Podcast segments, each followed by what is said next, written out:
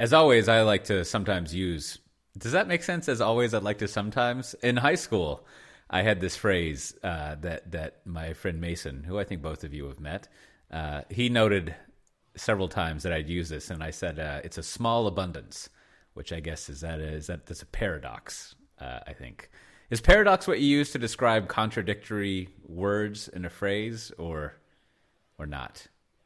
I think of it as just a very difficult problem or question, but uh, I, I, don't know. I, I, guess I would fall into the category of it. I don't. I don't have my Strunk and White uh, handy. Anyways, uh, well, I almost forgot what I was talking about there. I dug down into a hole so deep. Oh, E.B. White. Strunk yes, White. thank you. I like to use. Uh, I like to use this time every now and then to get some advice. Now, I I've gone back to reading three dimensional books. Uh, you know, paper, paper books paper books, yes, uh, rather than flat ones. Which, yeah, which which the the disadvantage you you if if you may not realize this if you haven't read uh, a, a paper book in a while, you actually need light to read it. That that is a requirement. which that's that's you know it's it's it's interesting because I started reading it and I realized that like we've kind of built our life around the assumption that you don't need light to read a book, right? So we don't have bedside lights or anything like that because you don't need them anyways. I want to get some advice. I started reading uh, Confederacy of Dunces, which I've never read, right? Mm-hmm. And I'm about halfway through it, and I feel like I'm going back and forth about if I should keep reading it because it's very well written and uh, it's it's entertaining, but I'm just not sure that right now in my life I need such like negativity and cynicism and sarcasm, right? Like I feel like I feel like I'm pegged out on that in my own head, and so, but I don't. I, I mean, is this this is so? This is my question: is is like is reading a book is that gonna uh, the, the, the content of the book is that gonna affect my mood or am i gonna be able to just handle it and i can just go through the, the other 150 pages or so that i have all right guys well the clock's run out on your therapy session so let, let, let's get down to this um, that's right i i uh, as as someone who's been in a fairly negative space uh, off and on um, I would avoid it. Right. Uh, mm. That's that's yeah. me. I, I got enough negativity already. I don't need more. Um, so uh, I'd say stop reading it. I mean, okay. And, and, do you feel like it's when you finish it? Are you going to be like, "Whew, check that off the bucket list"? Right?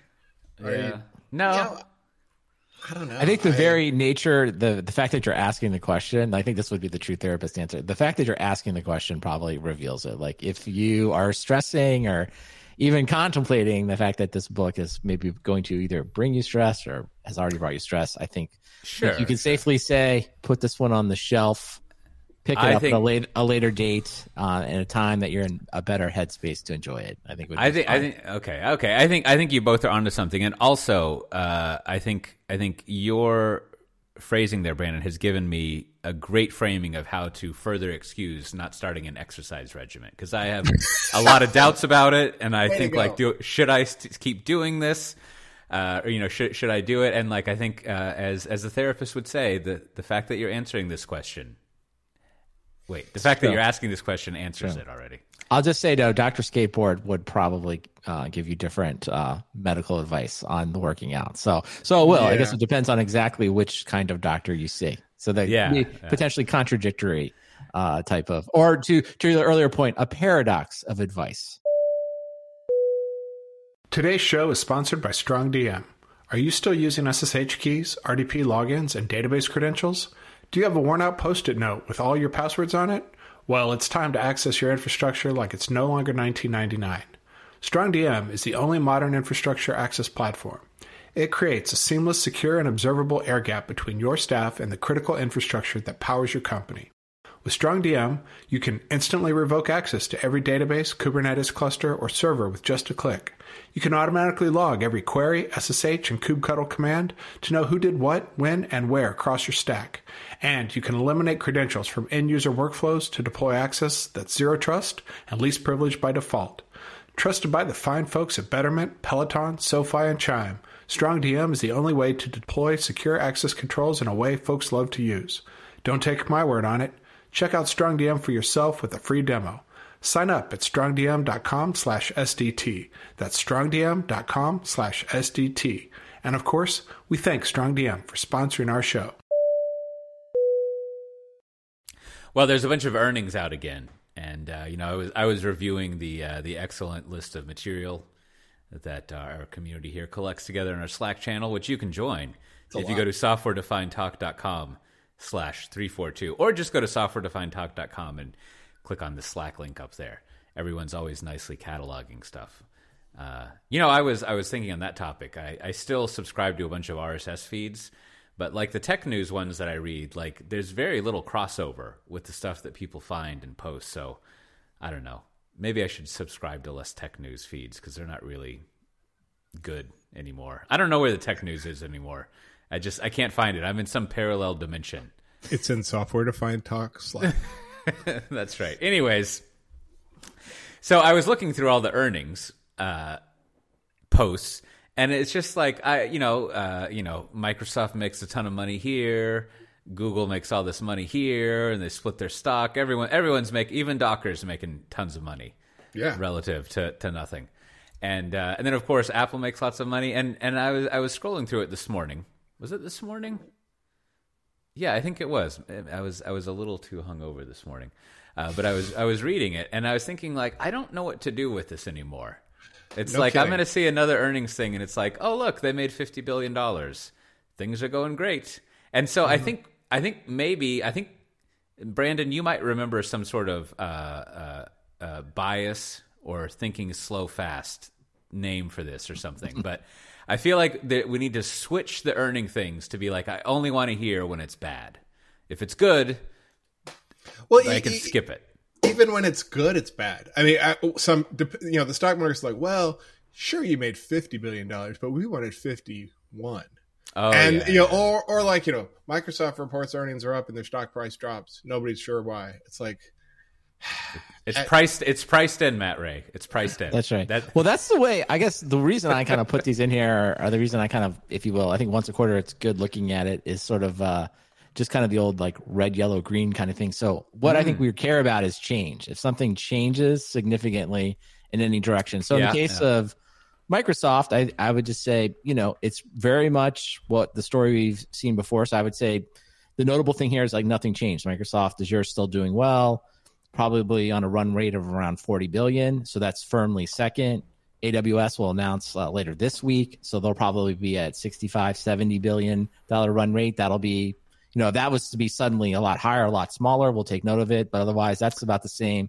And then yeah. Alphabet, you know, of course, Google Cloud huh. is about, you know, it's about at a 20, 22 billion dollar run rate. So, so I think the thing that's notable is just like nothing's changed, right? So it's just like, at least in the cloud world, those three large well, companies yeah. continue to do what they do. No, we're not seeing any significant change in there. And I think we probably would only care in a, a new way if we're like, wow, Microsoft's overtaking Google, AWS or Google's overtaking well, Azure, that, or that, vice versa. Some or IBM or something fall comes out of nowhere. then then we'd suddenly be like, wow, that's that's true. That I, I think, I think nobody's talking about IBM. Um, right. I, I think I think that's right. It's monitoring uh, the change that's like uh, out of the ordinary that at this point becomes uh, yeah. more interesting it, it's it's a it's a slow moving horse race, and but but like the narratives are kind of set, right? It's like AWS is the you know the gigantor, and Azure is you know slowly eating into their market and mm-hmm, you know mm-hmm. getting closer,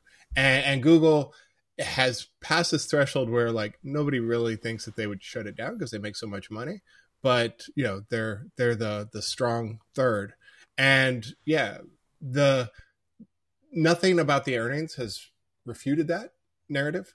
And, you know, so like, well, what do we do with this? Not much, right? Mm. Yeah. Now, I do think from a macro to like put on our macro uh, stock market hat is like obviously lots of stocks in the stock market in general, depending on where you invested, um, many of them are down. Certainly, some of the, like the high growth companies like Zoom and uh, lots of I know lots of that they've they've basically significantly um, taken big hits in their valuation. So it's interesting here that like whatever we want to call these, like the big three, and you can throw Apple in there, just that these like the mega mega caps for the most part they've held up right like their stock prices aren't down quite as much and their earnings are as good as ever now of course a lot of the earnings stuff are outside of cloud right you know microsoft's office business and operating systems is doing great alphabet's doing great in advertising Um, Apple's doing great on everything. You know, even Matt Ray went in for a full enterprise purchase. He went like four iPhones, four or five iPhones, and a couple laptops this year. So, so I yes, think it's just laptops. from uh of like the macro state. It's just like wow, the biggest companies in the world continue to do great, and while some of the smaller companies, even even if they're really big in market cap wise, are still uh, are not experiencing the same kind of growth. So that's kind of just interesting. I guess it's just sort of like you know, it's, it just pays to be like a super successful company, right? It seems like none of these companies can be stopped for a while. And it's also interesting, I think, because they are tied to cloud, but just like they all have these huge profit centers outside of cloud for the most part, right? So that's also yeah, kind of interesting. Yeah, yeah. Um, so, so, you know, so I guess, you know, the news, right, is maybe just current course and speed. Nothing's changed. Good to know. Um, and then of course you do have something like the Docker thing. I thought was kind of interesting. The fact that they got to 50 million ARR. I mean, that's sort of like going on the opposite side, but I mean that's pretty impressive. I mean, I think I don't know. I'd kind of written them off as like you'll never hear about that again. So I know they've completely revamped themselves and it's a completely different company, but that's impressive, right? You don't see a company necessarily rise up for like a second act. Now I don't think they'll ever get to be, you know, where maybe they once aspired to, whatever that you know Microsoft uh, offer was for them, but they definitely have built a really solid developer business, at least in the know. near term. I, I, you know, is it is it twenty to one the, the unicorn status marker? Uh, what's what are you talking about? Twenty what? 20, uh, 20x sales makes you a unicorn. Yeah, I don't know. I mean, uh, yeah, I guess you're what like what are they built? Yeah, I mean, are they at a yeah. billion dollars? Yeah, I don't know. I mean, I yeah, good question. Good question about like what Docker's overall valuation is. I don't think it's that big, but maybe we'll see. Well, I think I think Brandon, after after that explanation, I think you should start doing like daily, a week daily. uh, you need to do like a, a, a, three minute on Twitter, just three minute close of markets commentary. I, I think, and and maybe just right. just you don't even make a chart. The same, right? Everything's just, the same. And uh, you just need to uh, you just need to have have a chart that's kind of like the movers that comes from somewhere, and, and uh-huh. or or actually just set up just set up uh, um, you know the software defined talk like a tech pack and uh, a five minute thing. You can probably do that in Google Sheets. In fact, I know you can. There's you know there's a macro to look up share price, so you can just uh, flash that up and just give some commentary, and then and, uh, be out mm-hmm. every well, single day. I thought of you, Cote. I I heard this um this explanation. So I like there's just various like people that do multiples. Like you know what what what mm. should the multiple be? We talk about that all the time. So I was listening to this other podcast. Can't remember the name of it now, but this person said all um all valuation is is you take basically the current revenue, right? And then you multiply it by some story. And that becomes your your multiple. That's it, right? So it's That's just pretty good. And I was like, and it's like, I mean, because he was a very advanced investor, and but the way he broke it down, I was like, yeah, that's really what all it is. It's just about current earnings times the story, right? Gives you the multiple of what this should be, and the story can be, and if the story is this is going to grow forever and you know and people believe it is going to give you this high multiple if the story is we actually believe the company's going out of business because something's going to happen it will give you kind of a negative multiple and i was just like i just thought it was a very simple but very powerful way to think of it it is it is kind of the story you tell yourself about the company or the market tells itself and that's how you get to a multiple so um, I don't know. Maybe that's like because it came from such an experienced investor. I was like, wow, that seems like like if I just thought of that myself, I'd be like, that's stupid. But the way he said it, I was like, that's great. I was like, I totally bought off on that. So so it is. It's just a story you want to tell yourself or tell the story about the company. Um, and if you believe the story is undervalued, if you believe it's going to grow a lot, that's why you would you know overpay for something. So see, see that that could be that could be in your three minute commentary. Yeah, right there. there you go. What's but you, you you it would start off and be like, ah, I'm Brandon Whichard with your end of day market report and because uh, you'd start talking like that, and then and then uh, you know once you introduce yourself, it'll do that that kind of like that thing where like the screen changes and there's some chrome thing that like right. rotates and flashes. Needs a sound right? effect. Yeah. And then yeah. and then you're back on. You're like you're like yeah, you know movers whoosh. and shakers, and yeah, then like and then there's another whoosh, and it's like and it'll be like Brandon's take, and then it's like I heard on such and such podcast that valuation is revenue times story. there you go. It would have been stupid if I said it, but it sounded pretty it smart did. coming from him. Well, it is. Once you start to apply that, then you can apply it to things you see. Because like this week, everyone's really down on Facebook for probably lots of reasons that people already know about, and so they got crushed. Right? The the, the story times Facebook's earnings not good. Right? Yeah, you know, people yeah. people don't like it, and then whereas all these other companies we went through, people like the story, like especially Google. It's like, yeah, that advertising search business, pretty great. So, Apple, same thing with Apple. If Matt Ray is buying five iPhones in, in one quarter, and you know he that you know that that is a good anecdotal sign that the story behind Apple is good.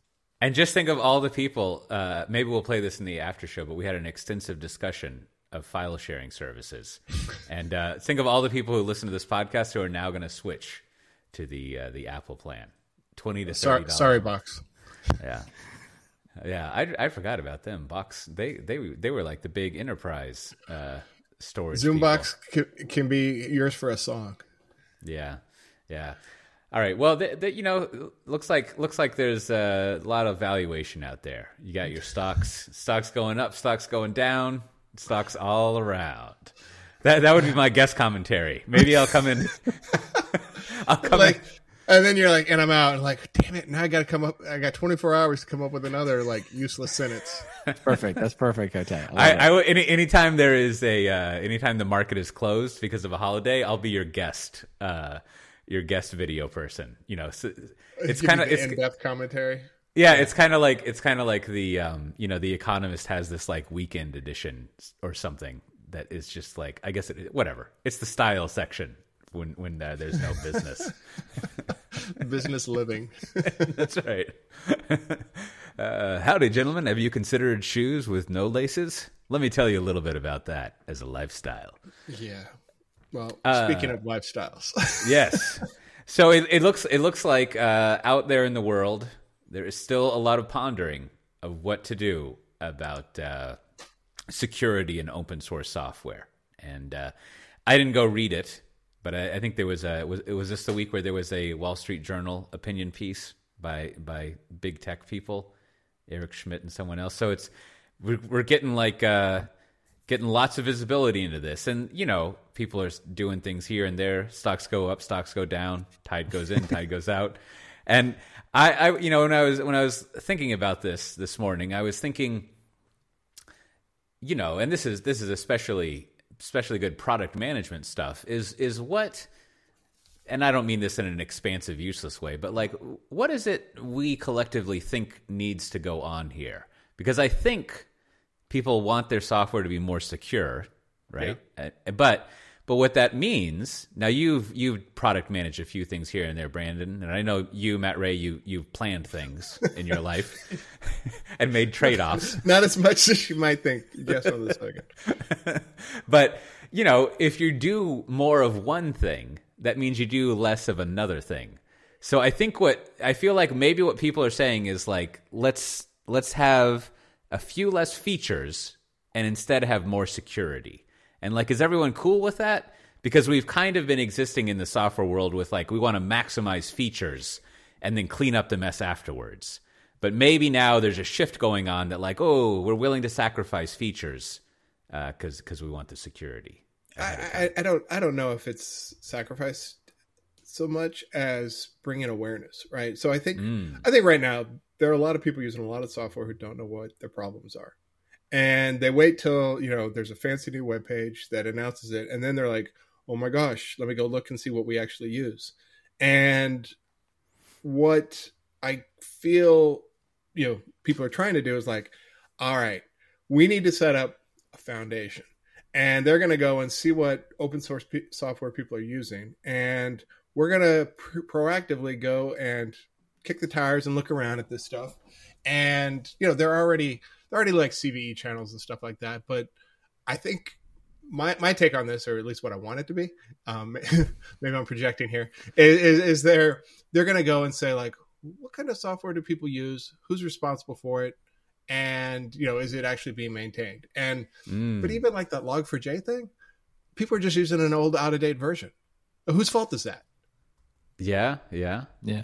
Well, I did think you know, Coté, we had been talking about it, and uh, somebody pinged me in the Slack, Chris over at uh, CTO over at uh, uh, what CNCF and other things. You know, he's he said because you know, we were talking about like, gosh, it'd be great if like there was some you know something set up, and of course, like like everything, it's like turns out there is. So the Open Source Security Foundation, I guess, has been out there, and I guess this week or I saw this announcement um, pretty recently, and says that they've started the Alpha Omega project. So it's kind of interesting that the theory behind it is, I guess, the alpha part of it is that they're going to essentially, you know, if you will, work with the maintainers of the most critical open source projects to help them identify security vulnerabilities. So that's sort of step one is like what's most widely used mm-hmm. and providing mm-hmm. some support around those most critical uh, open source projects and get them, you know, if you will, secured. At least you know doing all the best practices, or at least then, find, finding who's responsible for them. Yeah, that, I, I, think that's been a problem for some of these projects. Well, this one on the alpha, if you're in the alpha category, I think it's not only is it finding that, but it's actually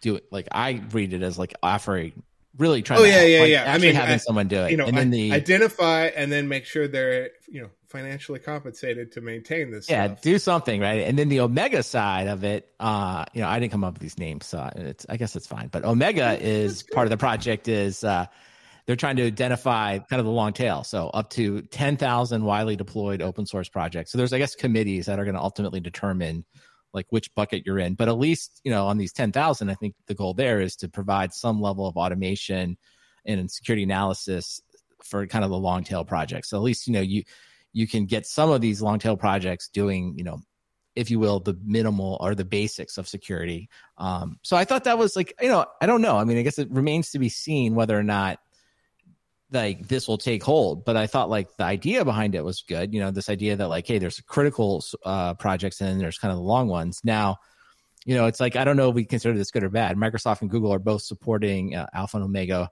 with an initial investment of 5 million. I think that's a total investment. So i think it's 2.5 million for each. So i don't know. But i mean on one hand that's a lot of money depending on how you look at it. But at the other hand it's like the problem is so big that you know, maybe that should be like, could you put $50 million in here? Or is that crazy talk, right? Around having people really do it. But, but at least you have a centralized place where people, because I think as we talked about last time, Coté, I know we, we mentioned as like, hey, you know, a lot of times people don't really need the money. They need people helping. So think of this money as actually yeah. funding people to go become a maintainer and do all the security work. Like, I think if we got to that level, then maybe we're getting to the point that we really are securing things. But again, time will tell. I mean, Microsoft and GitHub, you know, same same-ish company, but um, you know, them throwing ten million dollars at it, that's great and all, but like GitHub's already got a lot of automated tooling, and you know, it it if the, and and GitHub is well positioned to go and identify you know ten thousand ish projects that you know are are popular, and but the the problem is like they can you know stick these automated tools on things and it sends a whole bunch of like oh you know this code needs this and this and this. But whether or not the maintainers pay attention to that is kind of the problem right? There's already a ton of freely available tooling that will give you all sorts of warnings and you know highlighting syntax and you know potential you know issues and stuff. But it's like that's just adding overhead as a as a maintainer you know, yeah. is it something you actually want to follow up on? Do you, do you care enough to do it? You know, um, yeah, yeah, yeah. So to your point, Don, I think to your original question, because I think I think in it, I think it begs the question what Matt you're saying there is like that's good. Th- this infrastructure is good, but like you still at the end of the day, like somebody has to make it a priority and has to really care, and yeah. and and you can't just just funding. I mean, I'm talking not just about Microsoft, Google, but like as an industry just trying to write a check and then make it someone else's problem like that's where the problem is right? You have to like at yeah. some point you have to say i'm willing to manage a team. I'm going to put some people on there that want to be maintaining the software and they they completely are okay with being compensated for doing security stuff. Like at some point somebody has to do that right? And that and until that that happens nothing really will change. Well, and, and there's going to be have to be some sort of you know support organization that you know okay we've got our ten thousand projects we're going to go and identify them. And you know the first hundred we've identified the maintainers been in contact with them they're cool they're like we got this thanks for thanks for checking in. And then you're going to have this whole list of like well the next thousand there are you know these projects we can't find anybody for them. You know or or the maintainer like blew us off or you know you know they they took the repo private or something and so then you're like now what do we do and, and mm. so there's this whole like triage support organization that has to be like well we have to identify a new maintainer or you know mark this project as you know like high risk, right? That's the first thing. Or high risk. Yeah, yeah. yeah. the first step would just be awareness. Like this is a high risk project, just for some of the reasons you outlined. And then if, and then say like, hey, if if people care, right? Then some to your point, like someone maybe fund it or or find someone start doing some type of recruiting let people know that hey there is an opportunity here and find someone that has interest aligned. But, but that's but, a lot of work in itself. Yeah well that, that's a ton of work and and you know kind of interesting work uh, as far as like community outreach and stuff goes. But then the question is like what do you do when you get to you know like the the recent uh uh what was it the color js guy uh you know who kind of yeah, belligerently like uh-huh. yeah yeah yeah. Do you fork stuff under the under the banner of the OpenSSF and and you know this is the this is the new way. Mm-hmm. you know do do you're like well that maintainer can't be responsible for their own code. We're we're mm. we're taking it as uh they've the, got the wrong new, thought. the new hosts. Yeah. But I, think, I, I, think i think maybe what you know i think the five million might be enough to like set up like if you commit to the top 500 open source projects you can enroll on your birthday, you'll get like a free uh, USB C cable sent to you, but you have to sign for you have to sign for it at the door, so that at least once a year you'll know that this person is alive and you can verify their signature. And all it costs you, and this isn't like the oh. full on data USB C oh, cable. It's like a gas fantastic. station USB C cable. And that way, you at least are collecting that the person's alive or not, uh, and and is at some domicile or, or address. You've got a mailing address. It's fantastic. I love it. I love your uh, in-person uh, verification idea. Yeah. Well, I, you know, so I guess we'll come back to. I think the only way this ever gets the money it probably deserves is if someone connects the dots between pick your latest out, pick the latest vulnerability, log4j, or I think something's even newer. I forgot what the name of it is, but um, if someone drew the connection, was like, look, look how much money we spend after the fact as an industry. However, it's probably hundreds of millions, billion, depending on like which one. It's a lot, right? And I think unless someone connects the dots, like, hey, we can either spend this money in a huge sums after the fact, or we can, you know, proactively uh, do some of this up front and save ourselves some money. So until someone can kind of draw that line and make that case to a bunch of executives that want to fund this, like it's yeah. tough sledding here for sure.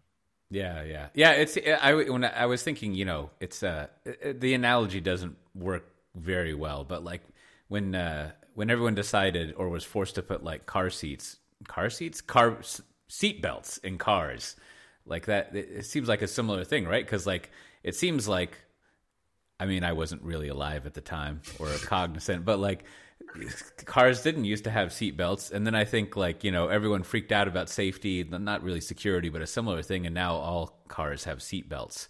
And you know in order to do that i don't know what they call them at car companies but the product managers there had to be like well i guess we're not going to uh, work on smoother fins this year because we got to spend all that time on these goddamn seatbelts and how to like latch them into the car. And and I, w- I was gonna have like the uh, the color design people come up with a new color for the uh, the hubcaps but now they got to figure out what color these seatbelts are gonna be. And so I mean you know you got limited resources so you make a decision not to ship a feature instead have this well, uh, the safety the, the, thing. but but but the the the the more telling thing is everybody knew it was a problem and right, right, and and, that's, and they're that's, like earnings says we're not going to focus on right, and, and, and so that we're doing. And that, and like that's, I, that's more like the real industry. Like like I like I was saying, the the analogy is not great. It's just like it oh, was reminding great. me of this in the sense of yeah, exactly. Like everyone knows security is a problem, but they don't they don't address it. I guess. Well, no, it's. I actually think that. it's kind of fascinating you're talking about because I think the story of seatbelts, as I may get some of it wrong, is that Robert McNamara, I think before he got into the government, he worked at GM, and they did all this like statistical analysis of everything. And so anyway, I mean, he calculated the human cost, the basically the number of deaths from um, from not you know not having seat, uh, seatbelts, right? And so that's where where it all came from. And then they finally got uh, it in, and it, ah, and then you know it, it's attributed to saving you know millions of lives at this point, like a lot, right? And so, but it took. I mean, even with uh, life and death on the line, right? To your point, Cote, it still took a while for it to actually happen. So, it's kind of a good i don't know it just kind of shows you even when all the data uh, makes it an obvious choice it's not it's it doesn't mean it just happens and there's probably lots of current examples that we won't get into that you can think yes. of i mean around the same thing so i mean i guess i guess i guess the other the other blocker is just inertia right people yeah. prioritize inertia as like why why do anything Boy, as I get older, that that's that's my my motto. I have it tattooed on my forehead. Why do, Why do anything? Why do anything? Do less. I like it. Why does anyone do anything? On a special nihilistic episode of SDT. oh man. Well, uh, just as a brief mention, you know, if if you listen to this show, you you might be interested in the long history of, of software stuff. It it looks like Citrix is going private, and they're oh. going to be they're going to be combined together with uh, Tibco to uh, to have some kind of synergies. We'll just move on from that. See how that goes. You, but but the the best part of that acquisition is Tibco Citrix are now a superpower located under cloud.com. That's yeah. right. That, that is the funniest thing. I, is, I, wonder that is the best. Do they still own? I guess we'll quickly check here. Does uh, I assume they Citrix must. still owns cloud.com? That, I mean, that's a great. Yeah, it is. It's Citrix Workspace. Is where it redirects. Do you, so. do you know? Do you know that our, our old friend Peter Ulander, mm-hmm. he he credits me with with uh, coming up with that idea.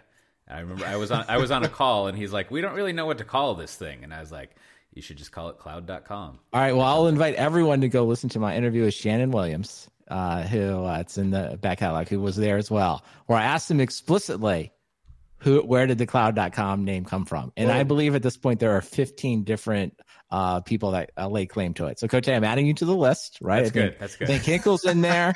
I think um, our uh, friend of, from Sun, I just forgot his name, uh, the, the C, their CMO at one point did it. So, so whoever did it, good job. It was a good uh, yes. uh, a good idea. and, and and and may this you know unholy alliance of Citrix and Tibco weigh on your soul. yeah, I, I, everyone I like, takes credit for that. No one takes credit for the actual uh, the, the actual underlying products at this point. Oh, Everyone's yeah, yeah, like, ah, yeah. oh, no one really talks about that. They're just like, but let me tell you the story of how I got cloud.com, how I figured it out for you. Yeah, so. yeah. They're, they're, I, I, like I like the idea that there's more people who claim to have had that idea than there are characters in the domain name. It was a good. It was a good name. I'm. I'm surprised if it was. Was it available when you were talking about it? Like the no, fact that nobody he uh, had, uh, registered it. That's he. Had, he had to. He had to buy it from someone, but I think he yeah. got a got a yeah, got a yeah. pretty good deal. I think that company is worth half as much if it's not named Cloud.com. Just oh, I don't even know what the number is anymore, but I'm just like, just that's a 50% discount because you came up with some like arbitrary name that didn't have anything to do with cloud. Now, and, and, and, and as, uh, as Facebook has shown renaming something bad can half your stock price too. true. That's true. It can go the other way for you. Absolutely. Yeah. This is just a dumb idea to rename that company. It's so weird. It doesn't make any sense. Yeah, uh, and that too. Well, and, and, then and then I think I think another another uh, the Tim Bray didn't didn't he invent XML or something? I I, I just he something invented like all, all sorts of good stuff. And the uh, but but he he had a uh, he had a good write up that I think the three of us and other people who go and visit people to discuss their cloud strategy. It's it was both delightful and a little painful to read, but his writing style always makes it nice and easy. Yeah, he's he's like he's like he'll take some some topic, except when he said he didn't why he didn't like Amazon anymore. Just kind of covers it in that that friendly Canadian white chocolate coating makes makes it go down. Oh, white chocolate. yeah, what's up with white chocolate? I I think I looked up that white chocolate isn't even really chocolate or something. I forget. Yeah. But he he kind of he kind of I think he kind of threw uh, threw it all together there. Just uh, he's got a good take on like your multi cloud thinking, and I think it's basically whenever you're building your cloud stuff. Let me see if I if I took notes extensively enough that I can remember what it was. I think basically he said, unless you're at a startup focused on growth, you should favor using the open source components that cloud vendors use but you don't have to. It's just nice to like. you should you should try to more or less like. It, again, it's fa- I use the word favor. You should lean towards using things that are based on open source things and standards because it'll be slightly easier to uh, move them uh, if if you're worried about lock in. And his point about the um, the uh, the high growth startup was that like you should totally just use whatever cloud you want and be all in on that one cloud because you you as a high growth startup want to like uh, move fast as they say mm-hmm. and uh, not have to worry about like uh, long term problems in the present the the net present value of lock in I think is what you're focused on uh, and so instead because you're a startup and you're looking to grow your valuation, you should just like never mind lock in and all those other things and just build fully yeah, dedicated on the one stack. That's not a problem. Right. And and I like, you know, because uh, you know one of my one of my uh, acquisition strategies, uh, uh cynical ones was the uh, was it the no no I forget, but you know it's just like yeah sure like how you're profitable is your acquirer's problem not yours. Mm-hmm. So like basically that's that's a good a good way of passing down the uh, the tech debt that you have. But it's true. It's also like sometimes you don't have time to uh, worry about the future. Well, he sort of addresses. I mean, to your point, right? He sort of addresses what happens in his multi-cloud statement because I thought this was just this is just sort of like the life I live. So I thought it was great. And he basically when he talks about multi-cloud, he just says, you know, first let's establish it's a fact of life. More or less every large enterprise, public or private sector, is already multi-cloud or soon will be. Why? For no other reasons M&A. And I think that's, that's right. I mean, like to me, it's like exactly right. That is, I mean, nobody starts out trying to like necessarily use everything. But to your point, they buy a high growth startup that is all in on a platform that they may not use, and suddenly they're multi cloud. So, so I think his his point there, you know, very well taken. Yeah, yeah. I mean, I mean, you're just in a large organization that's not a tech company. You're just going to end up with a bunch of stuff in in uh, more traditional industries. I mean, I'm sure even Amazon. Maybe Amazon is really great at this, but they've acquired lots of big companies, and they must go through all sorts of. Uh, I, I, there's probably people right now who are like those goddamn Whole Foods ERP people, and and then and then like and then like the other direction into Amazon, where the Whole Foods people are like, our our POS systems are great. We've been making money this whole time. Why do we got to do this thing? And yeah, then, you know, yeah. Well, it, eh, probably the worst would be Microsoft acquiring mm. game companies, right? Because yes. those game companies, you know, they're they're going to be really focused on you know getting the most out of their client server connections and so a lot of times what happens in game companies is you know the the servers are written in whatever the clients are in so you know there's a lot of windows servers running behind the scenes for game companies because the clients were windows or you know or they were xbox and you know the the you know the servers were Xbox, um, which meant like you know you have these. If you were acquiring a game company and you weren't Microsoft, you were now like, God damn it, what are we doing all these Windows servers? where, where, are we going to run these, you know, cost effectively?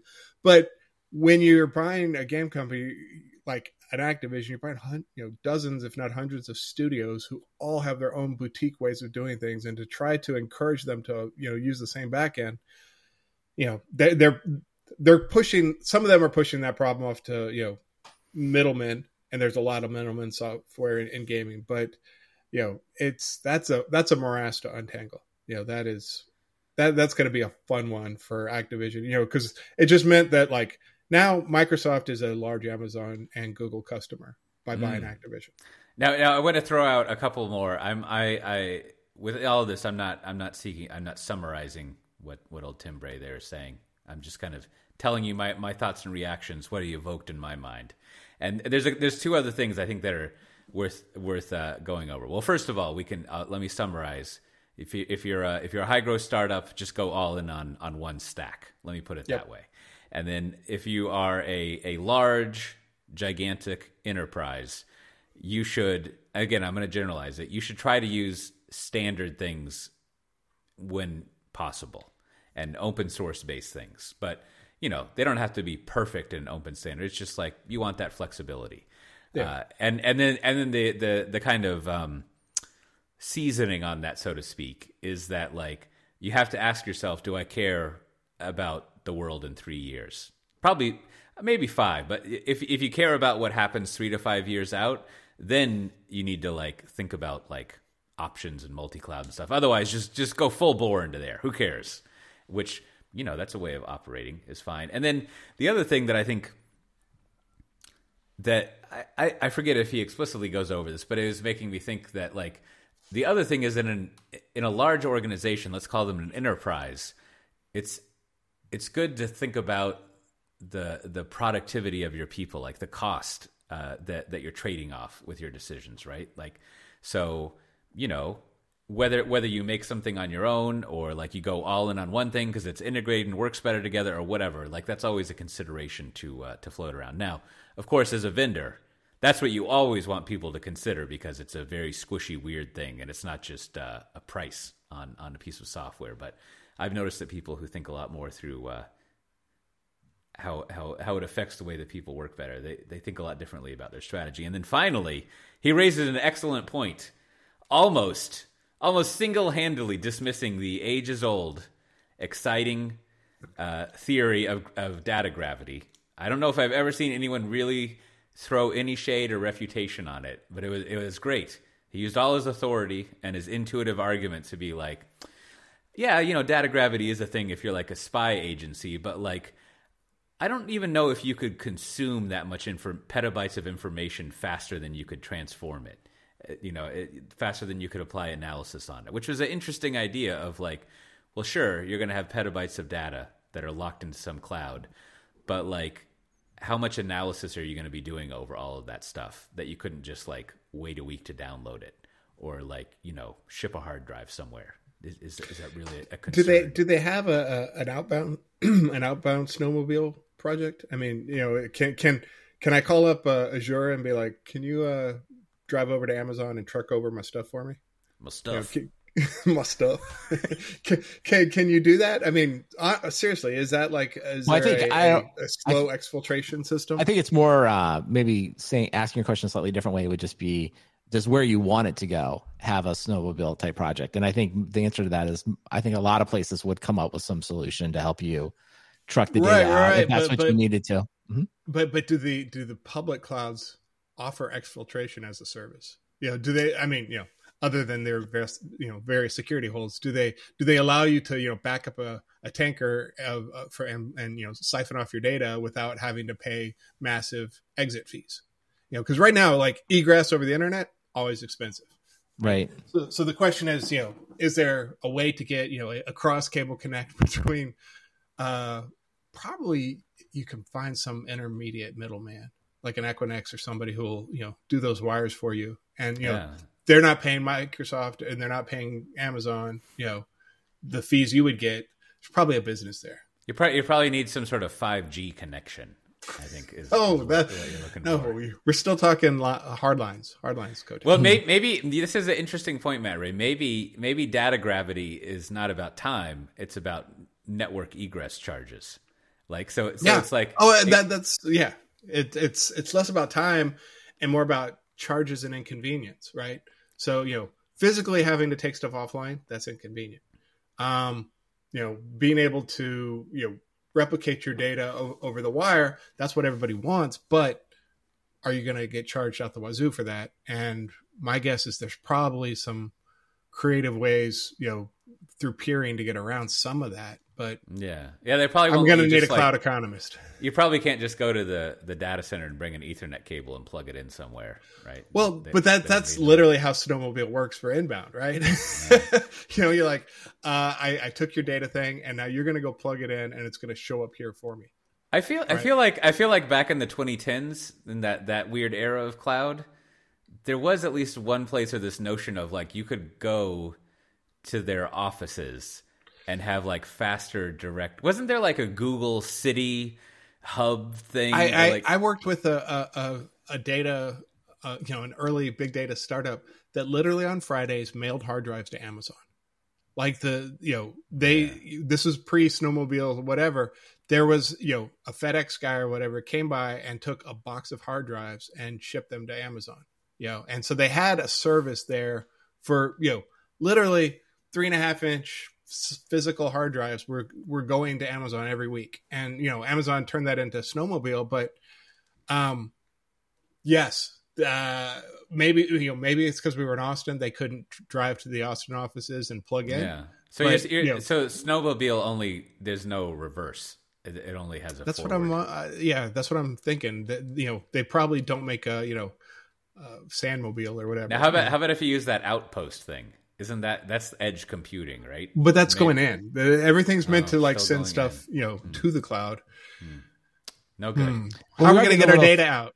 As I say, we're getting a little feedback. It does seem like if you've got the money, that uh, oh, Equinix yeah, and other uh, large telcos will let you do um, a cross connect for a fee. So probably depends if that fee is worth it or not. Probably depends on you know well, the level of skill of your enterprise. So probably not something that like you're going to do just for you know over the weekend for uh, but something that maybe you need in place for a while to get a bunch of this data out. Probably, you know, well, it, I mean, definitely sounds like it can be done. A lot of data. So, yeah. you know, how how how fast can we ex, ex? What's the cheapest way to exfiltrate a petabyte? That's the real question.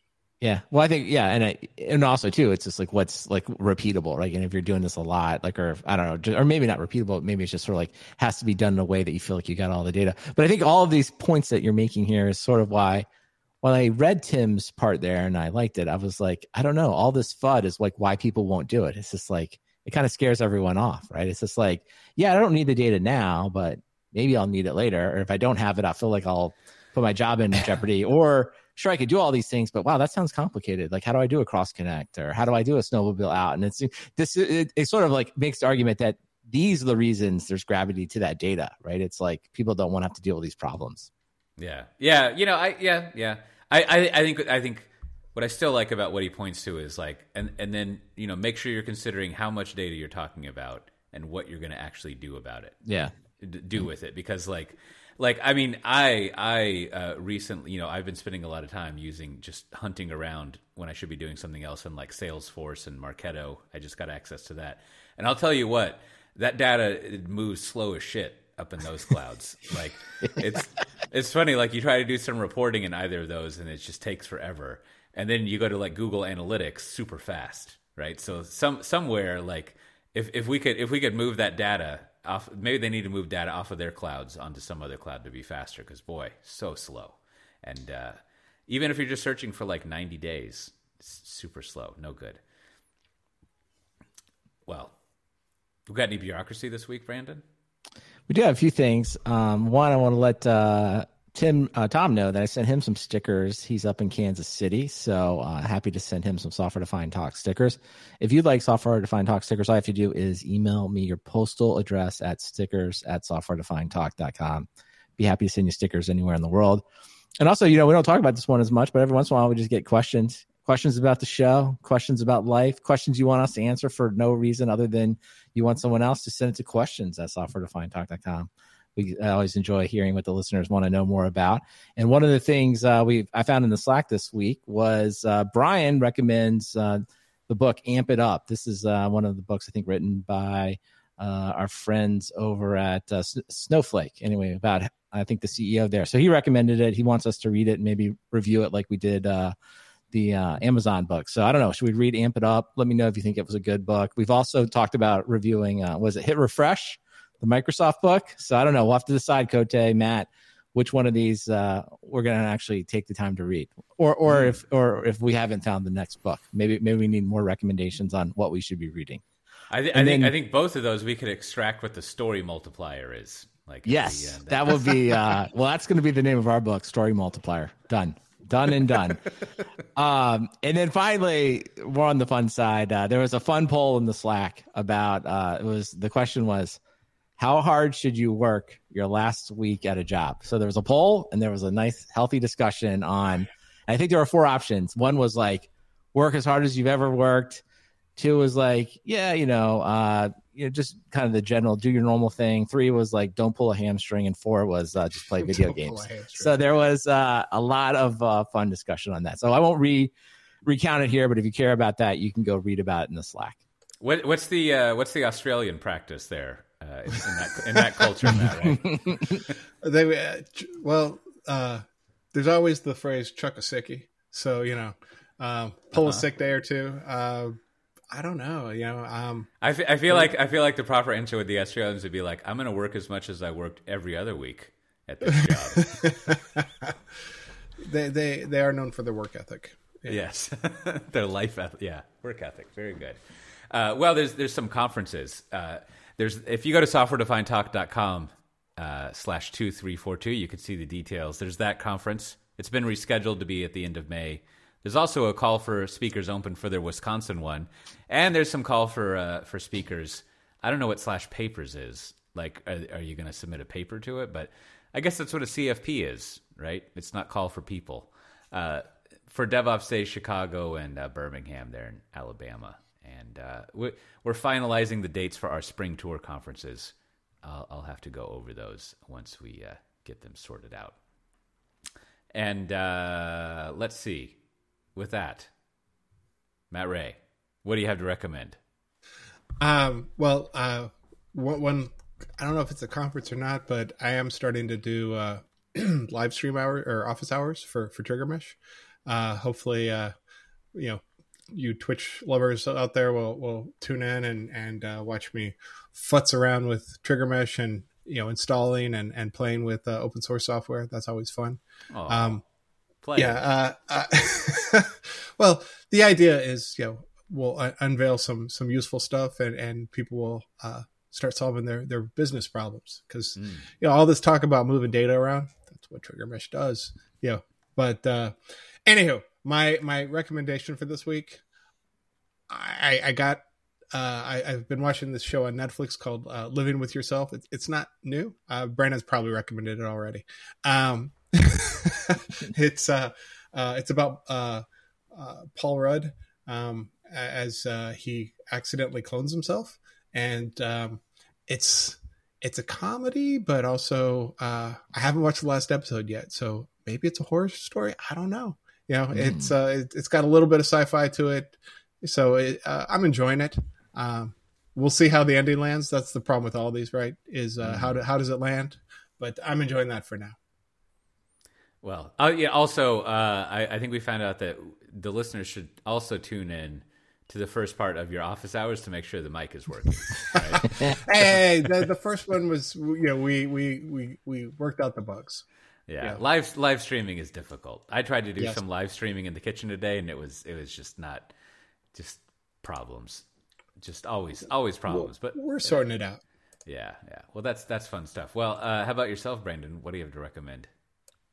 a couple things. First is I want to uh, recommend uh, a Datadog dashboard this week that I've been using today. It's uh, it's been icy here in Texas, so of course I'm very concerned about the power. So some enterprise uh, Datadog user, uh, I think it's uh, Daniel Lamando, if I'm saying that right. He created a whole Datadog dashboard that tracks ERCOT's uh, up to the second, if you will, utilization of electricity. So I've had that up today just to make sure I'm aware of any potential outages. And so uh, I think it's a great use of Datadog. Not a sponsor or anything like that, but that's great. And I guess you know I, I would expect there to be the open source Graphite version available, but no, it isn't. There's just a Datadog version. So they good job, tier, man.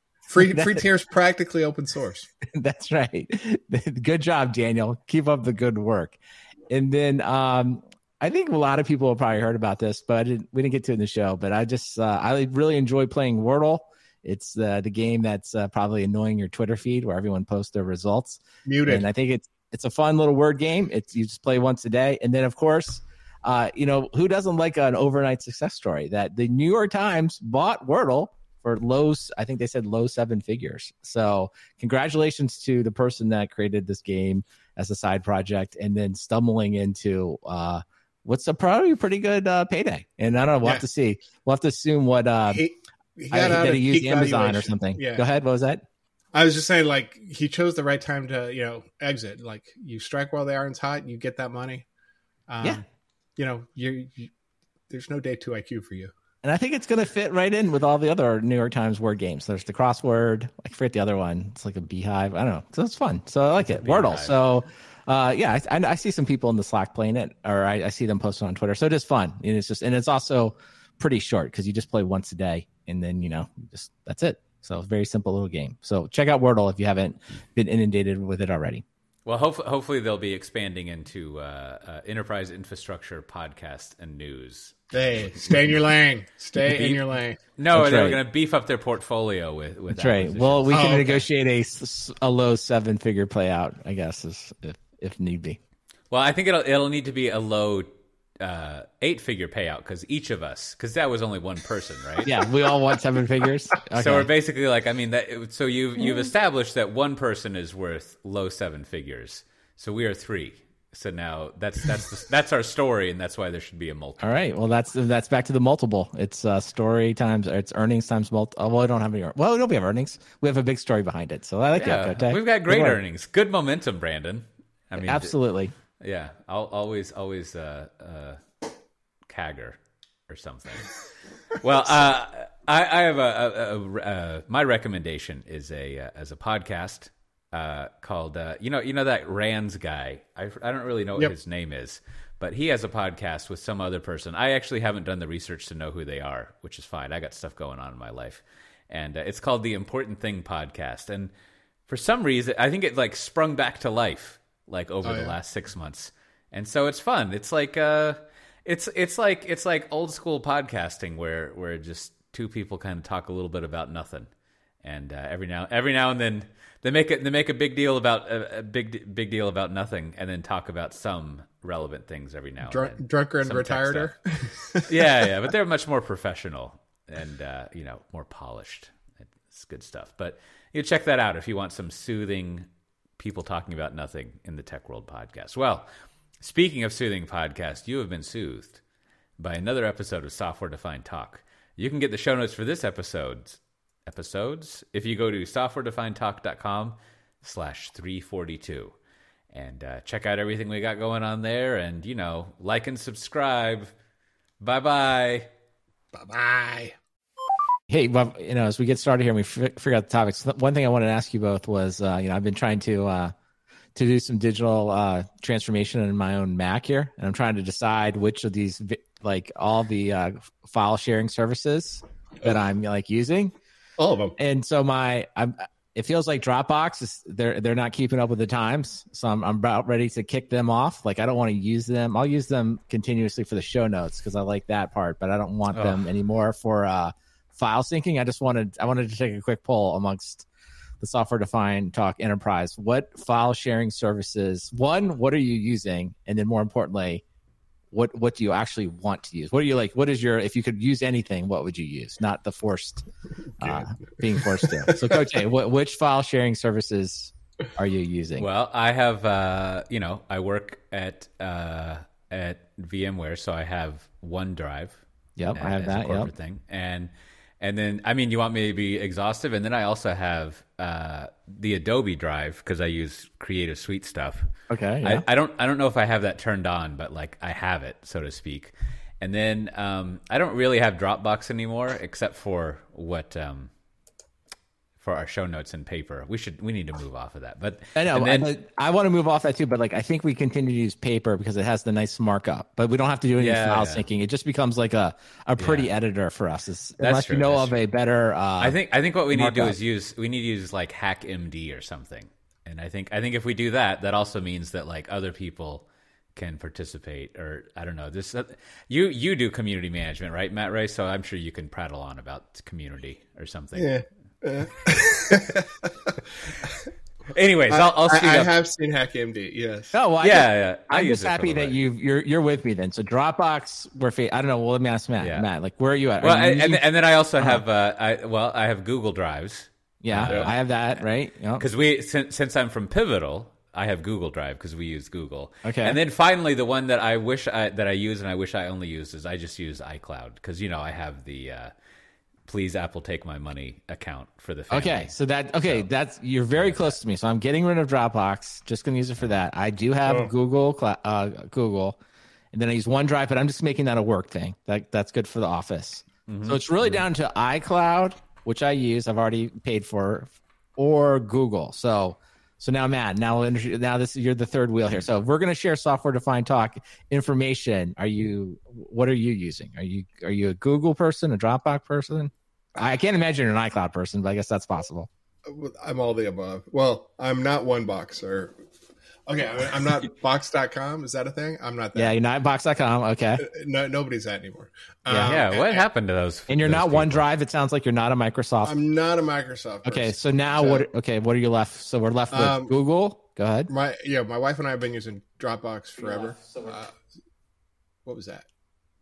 Uh, that was just some volume I messed up. Everything. Okay. um, and uh, we are now a hundred percent Apple family. Um, so uh, we have five iPhones, five Macs, and uh, I added the iCloud, and nobody uses it. well, they'll use the backup, right? They'll use uh, backup. maybe, sure. maybe oh, yeah, I don't definitely. know. Like yeah. it's so freaking obtuse. I was like, okay, um, I, I, I, I pay. I bet this. you're all using the backup. You don't even, they don't even know they're no, doing it. No, no, no. iCloud I, backup. I went, I went, to photos and I was like, I try to like tell it to back to iCloud and it grays out. I don't know why. But I mm. still I'm still getting billed. It still shows up in like the the system settings or whatever. And there's like 23 gigabytes of storage are used instead of like the 200 that I'm paying for. And I and I, I started with the 200 plan knowing that I'd probably go up if everyone like started backing up their photos, but I don't know. I invited the family. I think my wife declined the invite. You know, it was just like what? Well, you should definitely everybody. that's that. This is a little get ahead of it. Like you should at a minimum. The photo is kind of different, but like just make sure everyone's backing up their phone to iCloud. I mean, if not, because that's the way you want to like back restore all your new phones and stuff. That's like, well, yeah. I you, so I, I gotta think you're doing it, but or the. I don't know. I have to go back and look because I think it kind of almost does it because everyone gets five gigs bought for free yeah, and it'll yeah. just turn on. So you def- definitely, I don't know. I would definitely. All right, so I, I, got the new iPhone here, mm-hmm. and mm-hmm. hold on, wait before we get off that. So okay, so now the three of us. Okay, how should we share docs? It sounds like it's either Google Docs or iCloud. What's wrong with what? Oh, I don't care. Matt, that's it, that's I don't know. That's a dangerous position I, to take. I've never heard that you can share docs in iCloud. I did it. I've done it the other day, but but I'm a little bit suspicious that, of it. I've done it with with uh, natural. natural. it's against nature's way to remotely share files with people across the planet. Nature does abhors that. that is it, the, now, is this another side project you have with like uh, Brian Gracely? We're, we're going to start using iCloud to share documents. No, I'm just trying to get rid of Dropbox off my oh, computer. Oh, okay. And we That's have, I don't know, you probably, you guys probably don't look at it as much, but we have some, we have a software defined talk folder has Dropbox that we share and I just yeah. sort of like I want to get rid of it. That's the last thing I have. I've gotten rid of everything else out of well, Dropbox, so yeah. I want to get rid. I want to. So I mean, so this is what I want to do. I either want to move it to Google Cloud, yeah. right? Yeah. Or I want to move it to Dropbox. But I was like, I don't know. What do you what What do you each use or want to use? For for share, but but is this is for our show notes? Yeah. No, no, no. The show notes will remain in. Oh, That's going to yeah, stay there because that has the the one feature that Dropbox has okay, is markup. Okay. But everything else, there's all these other you know, various documents. We, or I can just, should... you know what? The fact that you're saying that, maybe that means like you don't even care about those files. And maybe I should just be like, I no, can just move those know, wherever I want. We should just, we should put them on iCloud. That's, that's where they should go. All right, iCloud. Matt, you're in with that? iCloud? Yeah, that's fine. Okay. Yeah. All right. Well, and I. I, mean, I think, I think, uh, yeah, you see, so, you know, you get the Apple One as noted here in the comments. It is, it does seem expensive, $30 a month, but you just get everything and two terabytes for your whole family it's great. That's I think the twenty dollar thing. I I just have the two hundred uh, gigs, twenty bucks. It's perfect. I mean, I think yeah, yeah, yeah, great deal. Yeah. Depends on your size of your family. I only have three three people on it, so we still got about 50, 60 gigs of unused storage in there, which is great. Yeah, yeah. My family is exactly past the free limit. and, uh, and, and, and, of course, of so course, when, right. When I migrated from Dropbox to iCloud, here's here's another little tip. You reminded mm-hmm. me of this, Brandon. Is like we use OneDrive at VMware, right? Yeah. So I I had been I've been storing like all my podcast and video production stuff in Dropbox, which is a lot. And then I realized like ah, those are work things, so I'm going to store them on the work drive, and that freed yeah. up a ton of space. Yep. You just drag that over there and go on a long dog walk and come back, and then you get like it's it's all it's all set.